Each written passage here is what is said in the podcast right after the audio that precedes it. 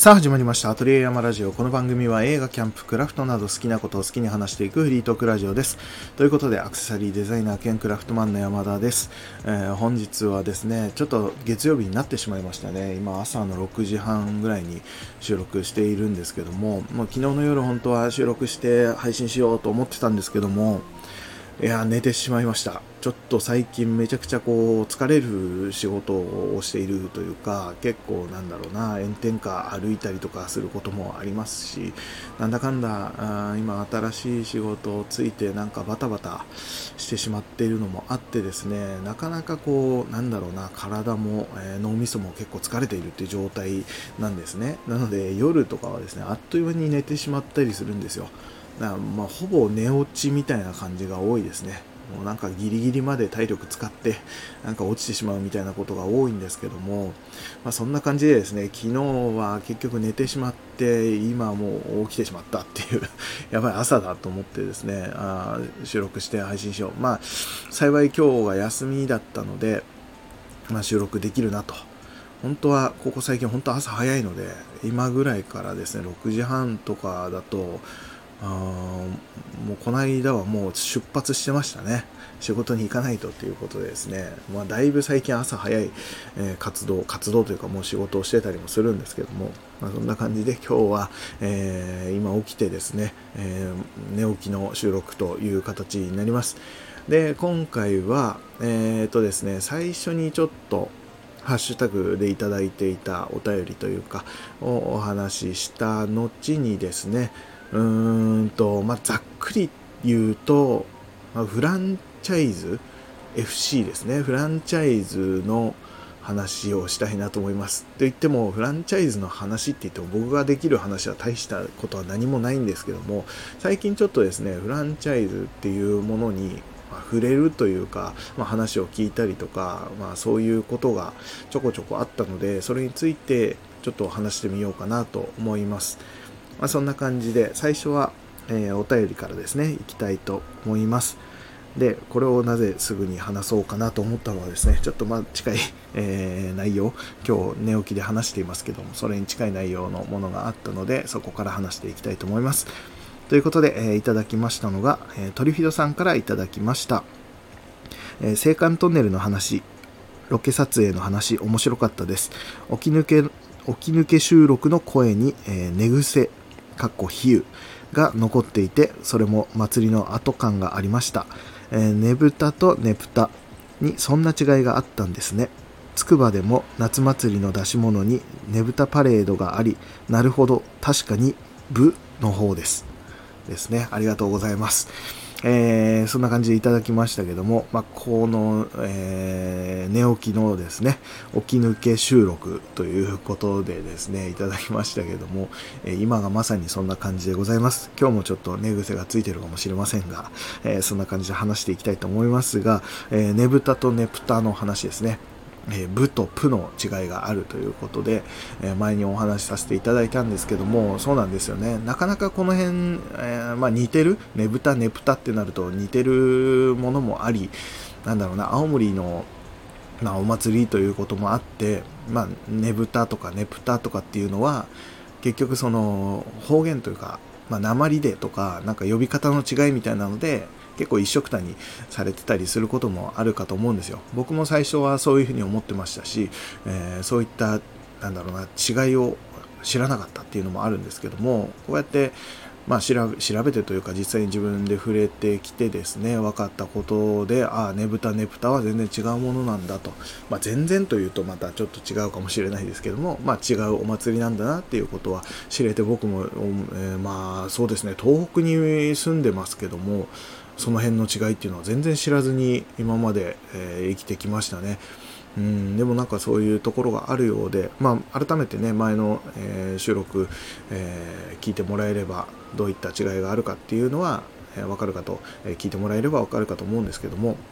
そういった形で結構他の県とかでも、まあ、僕が住んでいる宮城県仙台市でもなんだろう夏祭り子供の頃ですね町内の夏祭りとかでですねなんかこう出汁を作ってこう練り歩くみたいな町内を歩くみたいなことを昔したことがあったんですねその時になんだろうな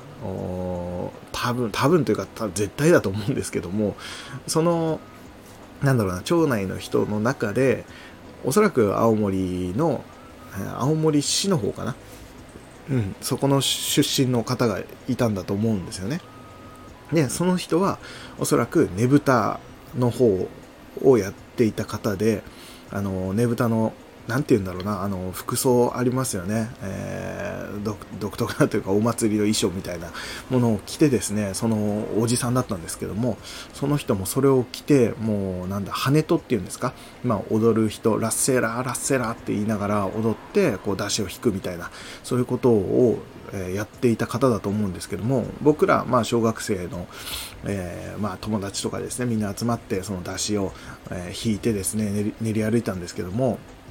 えー、その時にそのおじさんが、もう、ラッセラ、ラッセラと掛け声を上げてですね、一番前を歩いてですね、やっていたっていうのがあってですね、あれも結局宮城ではあるんですけども、ねぶたの形でそういったものをえー、やったっていうものだったと思うので結構他の県でやられているものでやっぱ夏って感じがするんですかねあの祭りの感じが。その出汁の感じその立体的な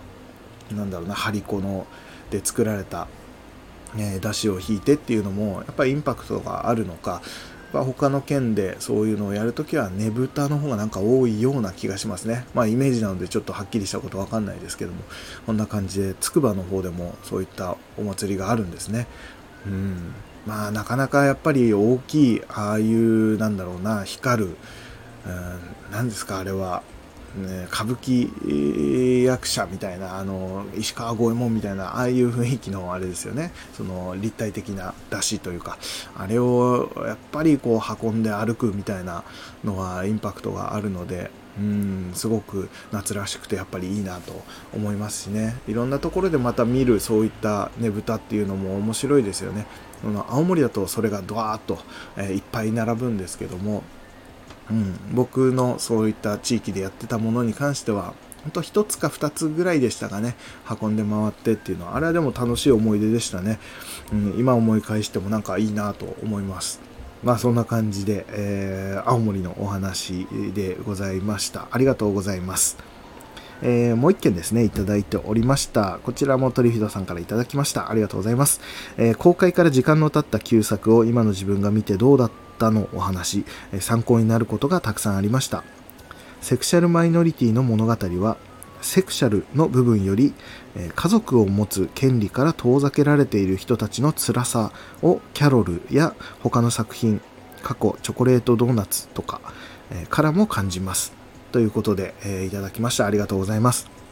え、これは映画感想ですね、のキャロルの回を聞いての、え、お便りいただきました。っていう感じで、そうですね、これはこの時間経ってから改めて映画を見るっていうことはですね、すごく僕は、えいいなと思っていて、まあなんかよくあるのだと皆さんはこう金曜ロードショーとかで映画を見ることとか多いかと思うんですけどもあれも結構そうですよね。前に見た作品をまた、えー、まあ、放送してくれるみたいな形で子供の頃に見たなぐらいの作品が久しぶりにこうテレビで流れたら見ているとうわ懐かしいなって思って見たりすることがあると思うんですけどもやっぱり子供の頃に見たとか若い頃に見たものを年を重ねてからまた改めて見るっていう時にこう感じ方がやっぱ違う、まあ、自分が経験したきたこととかそういったことでやっぱ見え方が変わってくるっていうのはあったりするんですよね。っていうところで僕は結構ですね自分で買った DVD だったりとかそういったものも久しぶりにああこれ見てみようかなと思って見たりするとですねなんか面白さが増していたりとか、まあ、逆もしかりなんですけどもあのあれこんなもんだったっけって思ったりとかまあそれはそれでまた良かったりもするんですよね。うんなんかそういったところを知れるっていう部分ではなんか改めて前に見てよかったなとかなんか印象に残ってるなみたいな作品を改めて見るのはいいのかなとすごく思いますね。でこのセクシャルマイノリティのえー、まあ、お話キャロルとかっていうのがそういったお話だったりもするんですけどもそういった部分で確かにセクシャルの部分っていうよりもうん家族を持つ権利の、えー権利から遠ざけられているっていうなんかその辺の難しさみたいな辛さみたいなものっていうのが描かれているというお話でしたけども確かにそうだなと思いますね。うんどうしても何て言うんだろうなそのえ同性愛とかっていうことが辛いとかっていう、まあ、ざっくりとそういう話ではあるんですけどもというよりもなんだろうな。うん。自分たちがまあなんだろうな。マイノリティじゃない人たちって言ったらいいですかね。がこう生活をしていることだったり家族を持つだったりとか、まあ、恋愛をするっていうことですね。そういった部分が、まあ、当たり前のようにできているっていう中でやっぱりそのマイノリティな方たちがそういったことをうんなんだろうな気にせずというか周りからの目も何も気にせずそういったものができるとか、まあ、本当に権利としてですね、え、それが許されているのか許されていないのかっていう部分でなかなか難しかったりとかあ辛い思いをするっていうことは本当にあるよなと、まあ、僕がね想像できる、え、レベルの話じゃないのかもしれないです。僕はちょっと考えることぐらいしかできないですけどもうんまあそういった部分は本当にあるのかなと。本当に映画を見ててうん苦しい部分、まあ、そういったところを描こうっていうところで描いている映画だったりもするのかもしれないですけどもそういった部分をすごく感じるなと確かにそうだなとは思います、まあ、ちょっと話としては全然違うのかなとも思うんですけどもうん、権利とかの話とはまた違ってくるので違うかもしれないんですが僕はですねの若い頃今も、まあ、もちろんそうなんですけどもどうしてもこう仕事とかですねあのなんだろうなよく若い頃20代半ばとかぐらいかなにはこう親戚とか、まあ、親はそこまで強くは言われなかったですけども親戚とか、まあ、近い人とかにはですね、えー、夢を追っかけているっていうなんだろうな安定した仕事についていないとか、えー、まあ、アクセサリーの仕事をしていきたいとか、まあ、そういうふうなことを言っていた時にはですねどうしても、うんそろそろ安定した仕事に就いたらとか、えー、結婚したらとか、うん、それこそ周りの友達たちがみんなやっぱ20代半ばとかもうもうちょっと早い時代からの、えー、時期からなのかな、うん、結婚したりとか子供ができて安定した仕事に就いてとかっていうなんかそういった人たちが周りに増えてきた時に、まあ、よくあるあるというか、親戚からそういうことを言われる親からそういうことを言われるとか早く結婚しなさいとか言われるっていうのは、まあ、あるある的にね、えー、言われるものなのかもしれないんですけどもそういった形でですねいろんな人たちからまあ言われたこともありました。そろそろなんじゃないの？みたいなことをあのはっきりと言われたこともありますね。あの僕がコンビニでバイトをしていた時ですね、まあ、それこそもう20代半ばぐらいだったかなそのぐらいだったかと思うんですけどもコンビニでバイトをしている時に、まあ、親戚の人がですねそこのコンビニに来てですね、まあ、自分のことを知っているので、話しかけられたんですけども、まあ、その中でそろそろそろそろちゃんとした仕事つかないといけないよねみたいなことを言われたことがありました。うん。おすごいすごいなとは思いましたけどね。そこまで言うかっていう、うん、実際にねコンビニで仕事をしているところでそれを言われたことがあったのでうわなかなか言うなとは思ったんですけども、うん、まあそうですねって言って結局流して終わったんですけどもそういうふうなことを言われたりとかうんなんだろうな夢を追っかけてとかまだそんなことしてるの？みたいな感じのえー、直接的にそれははっきりと言われたことはあんまりないんですけどもでもやっぱそう言われることもありました。うん結局そのまあ自分の生活を安定させるとかま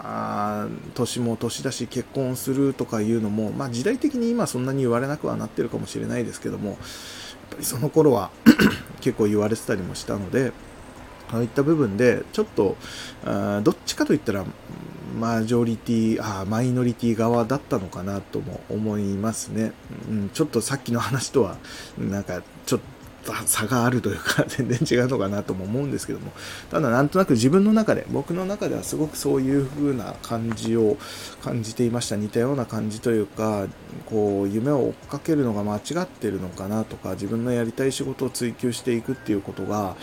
なんかうん、間違っているのかなってやっぱ思った時期もありましたし、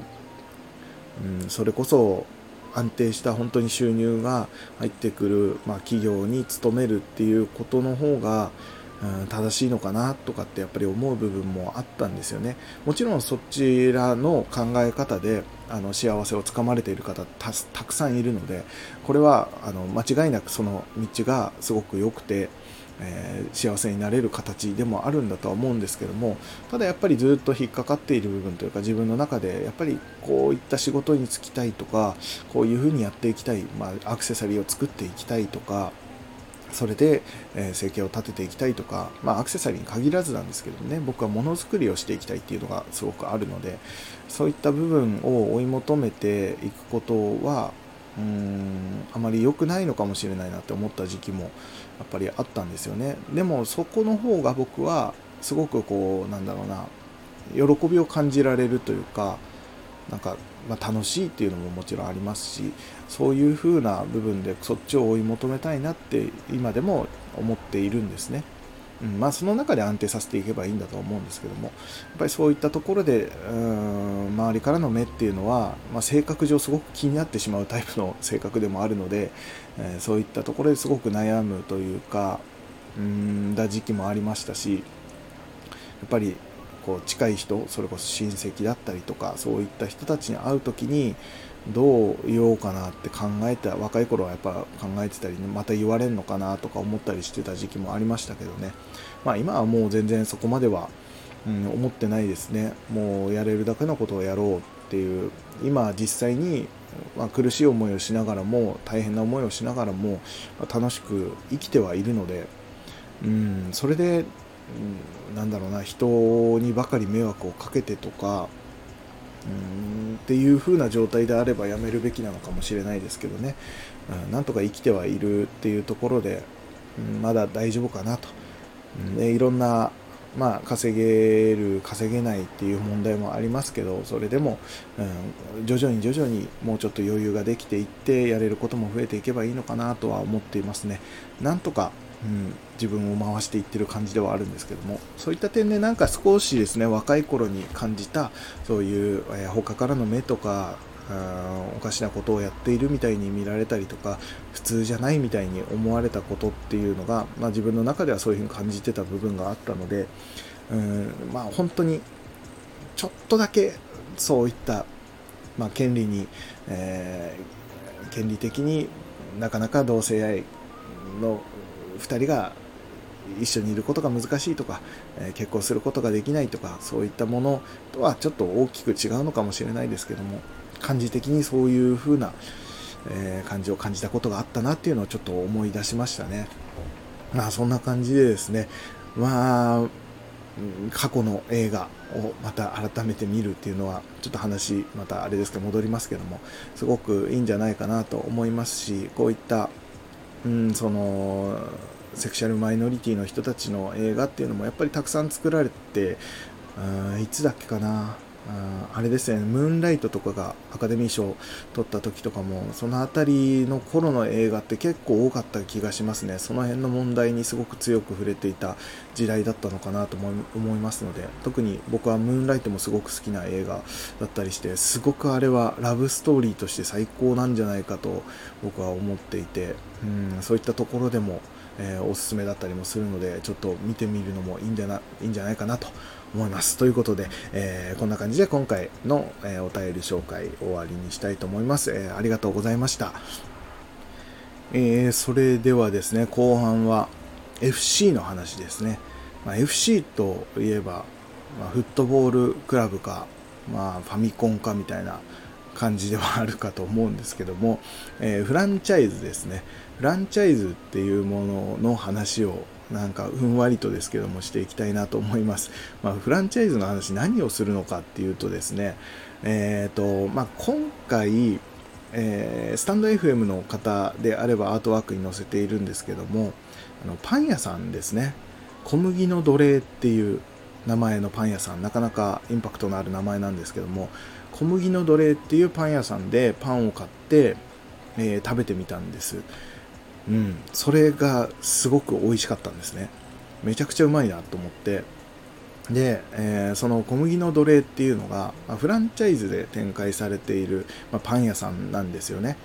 で、宮城にも何店舗かあるんですよね。ちょっと、えー、どのぐらいか、ちょっと調べてなかったのであれですけども、3店舗ぐらいとかは、なんか僕の把握するところではあったかなと思うんですけども、えー、そのパン屋さんが、えー、すごく美味しかったっていうので、で、まあ前から知ってはいたんですよ。小麦の奴隷っていうパン屋さんがある。そしてそれを、えー、立ち上げたのが、あの、堀江貴文さんですね。まあ、堀江門ですよね。が、えー、立ち上げたというか作られてそれをフランチャイズにして今全国展開されているっていうような、えー、お話だったと思うんですけどもそういったパン屋さんなんですねで知ってはいたもののまあ、なかなか行く機会がなくてでたまたま昨日ちょっと行くタイミングがあったのでそこで、まあ、一番一押しのですねザクザクカレーパンっていうカレーパンと、えー、メロンパンを買って食べたんですね。そしたらすごく美味しくてまあ、ザクザクカレーパンっていうのがですね通常のカレーパンは揚げパンで、まあ、そのザクザクカレーパンも揚げパンではあるんですけどもなんかこうカレーパンの周りにクルトンがすごくいっぱいついているんですね、まあ、衣にしているというか、まあ、クルトンってあれですよねサラダの上にこうパラパラっとなんだろうなあのラスクみたいなちっちゃいラスクみたいなコーンスープの上にちょんちょんちょんと乗ってるやつですよねあれがもうカレーパンの周りにこう衣としてついているっていう感じなんですよ。まあ、そのインパクトもあるんですけどもそれを食べてみたらですね味もすごく美味しかったんですよ。あの本当にそのザクザクカレーパンっていうだけあってクルトンがすごくザクザクしてですね食感がまずいいっていうのとその香ばしさだったりとかがそのカレーパンの味とすごく合わさるとすごく美味しいんですよ。で、えー、1個290円だったかなぐらいで、えー、美味しかったっていうのとあとはまあスタンダードな感じでこうメロンパンっていうのも食べたいなと思ってですねメロンパンを1個買ったんですけどもこのメロンパンがまたうまかったんですよ。まあ、なんていうんですか表面のクッキー生地っていうんですかね。あそこも美味しかったんですけどもそれ以上に中のパンがうまくてパンがですねなんかコンビニの、まあ今のコンビニのメロンパンもすごく美味しいんですけども、なんか昔のイメージですね。あの、大きめの丸い半球型のパンに、まあそのクッキーがドーンとクッキー生地が乗っていて、でも食べてみると中の方がすごくパサパサしているっていうのが、まあ昔のメロンパンのイメージですね、僕の中で。っていうところでメロンパンって僕はあんまり食べてこなかったんですよ。なんですけども、まあ、ここ最近コンビニのメロンパンとかもすごく美味しくてですね、えー、たまに買って食べたりはするんですけども、ただなんかそれ以上にというか、その、そこの小麦の奴隷のメロンパンの中の生地ですね。生地の部分がすごいしっとりしてて、ちょっと甘みがあってっていう感じですごく美味しかったんですよ。で、こう、パンを割ってみると、中の生地が出てきた時に、もう色がこうなんだろう黄色っぽいというかパンがすごく黄色っぽいパンなんですよ。なのでこうおそらくこうバターがちょっと多めに入ってるのかなっていうところでしっとりもしてるのかと思うんですけどもそれがめちゃくちゃ美味しくてで220円とかだったかな。いやすごいこれは安くてうまいぞっていう感じでですねすごく、え、おすすめなんですけどもでこれに驚いてで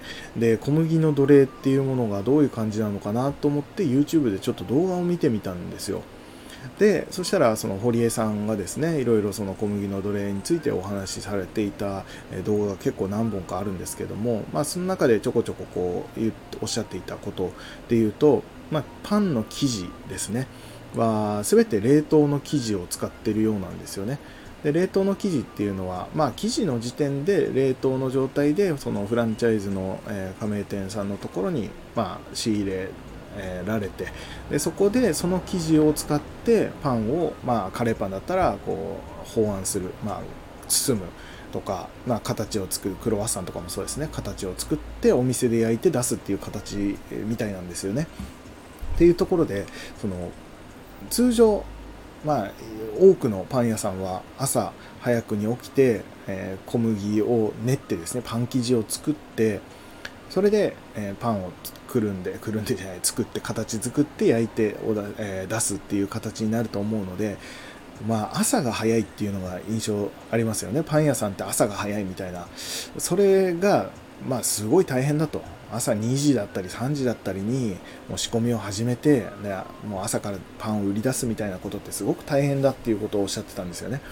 ただやっぱり時間がかかるのが一個一個パンの生地を作っていくっていうことが大変だと。まあ、言ってみればカレーパンで使うパンと食パンで使うパンは違うと。そうしたらそのブレンドだったりその小麦とのその生地ですね。生地のブレンドっていうのがそれぞれ違ってくるので一回一回作る時にそれを作ってこれ用の小麦これ用の小麦っていう風に作っていったらすごく時間がかかって大変だと。であればもう冷凍をした生地で作ったらそこの部分が省けると。一番大変な部分が省けるんじゃないかっていうところでしかも冷凍の、えー、生地っていうのが十分にうまいっていうことらしいんですよね。それでいてなんかこうあれもあるらしいんですよね。そのスーパーとかで、まあ、自分たちが生活していて買う小麦粉ってやっぱりグレードが結構低いものっぽいんですよね。なんか小麦にもかなりこうグレードがあるみたいで米とかと一緒でやっぱレベルの高い、小麦みたいのがあるらしいんですよ。ただ一般でこう販売されているものっていうのはそんなにいい小麦を出されていないというか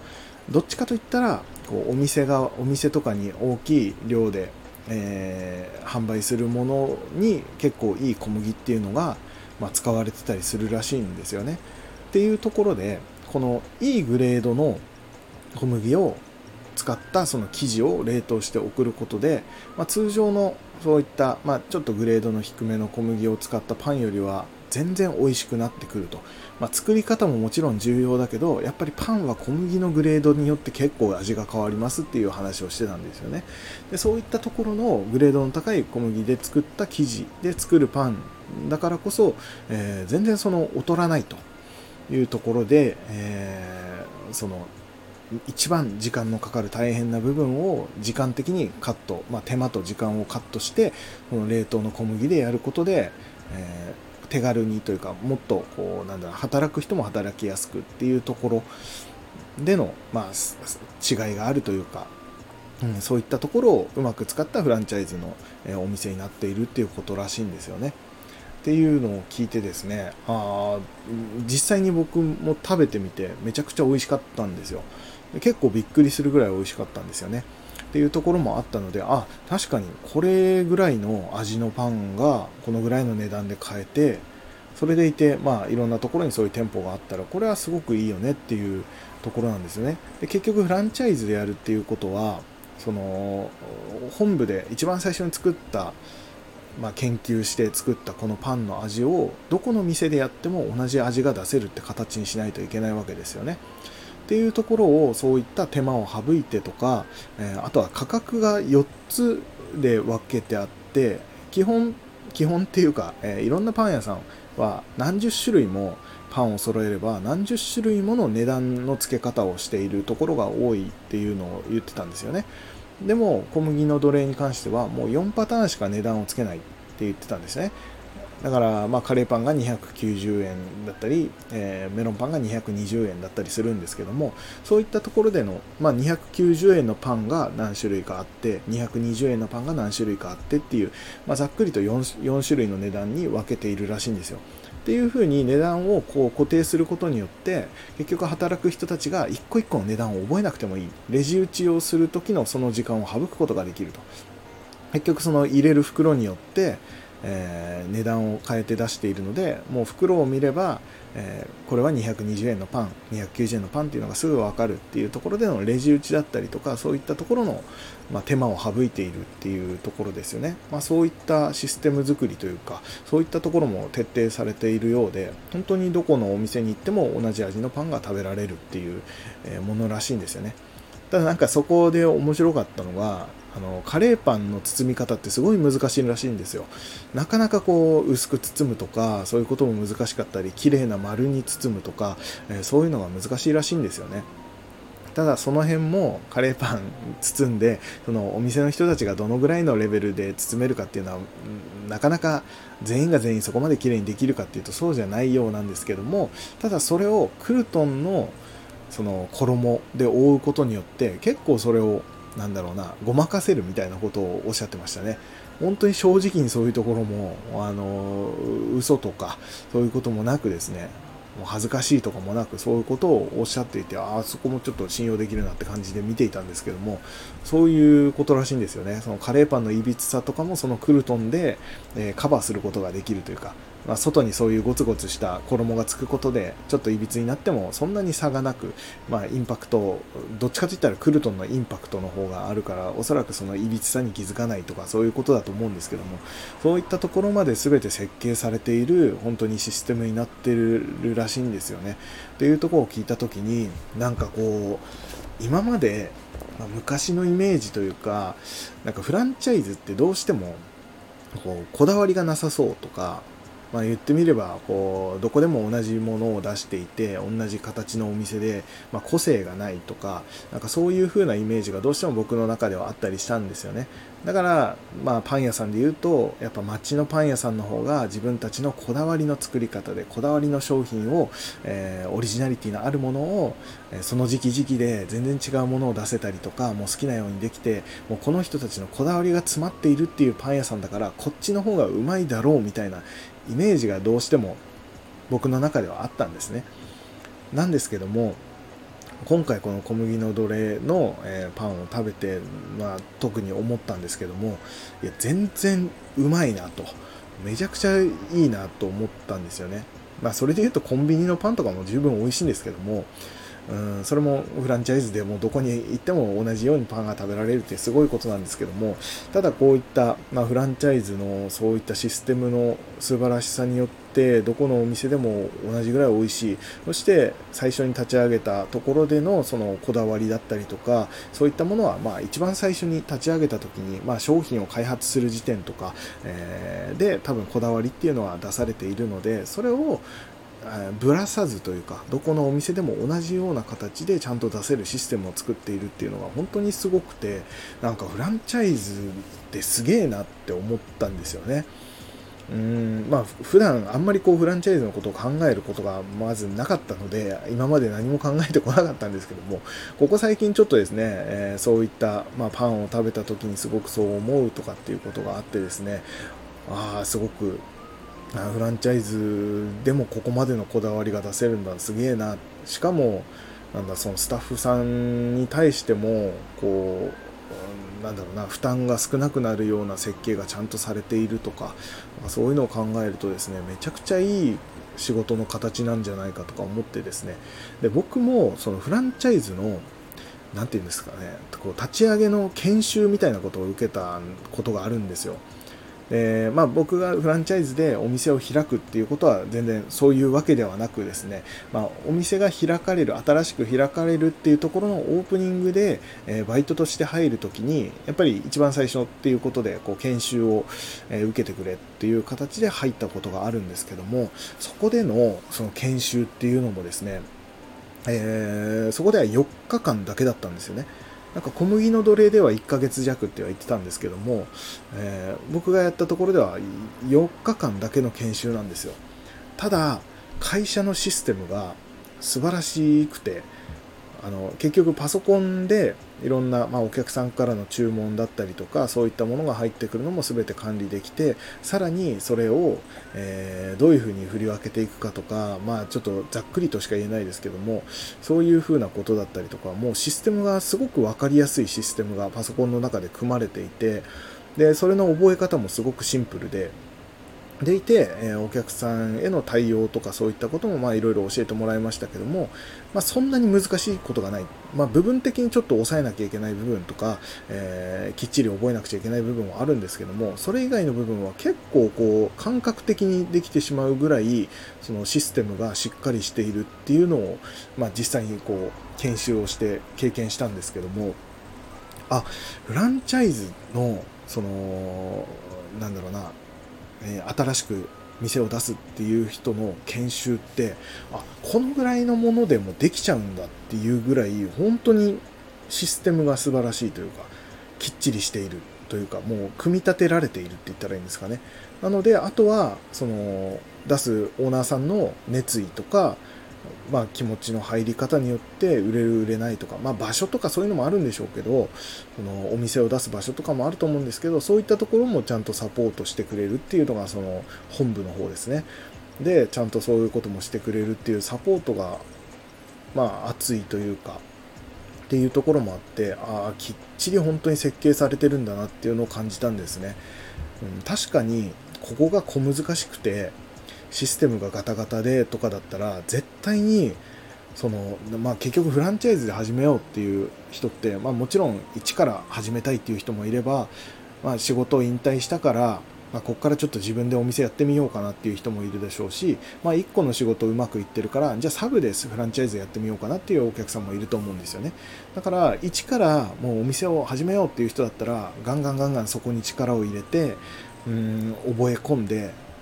できるかとは思うんですけどもやっぱり1個のメインの仕事がある中でのサブでフランチャイズをやろうとか、えー、そういう人たちからするとその研修だったりとかシステムの難しさとかっていうのはすごくなんだろうなあ煩わしくなってくるというかそこが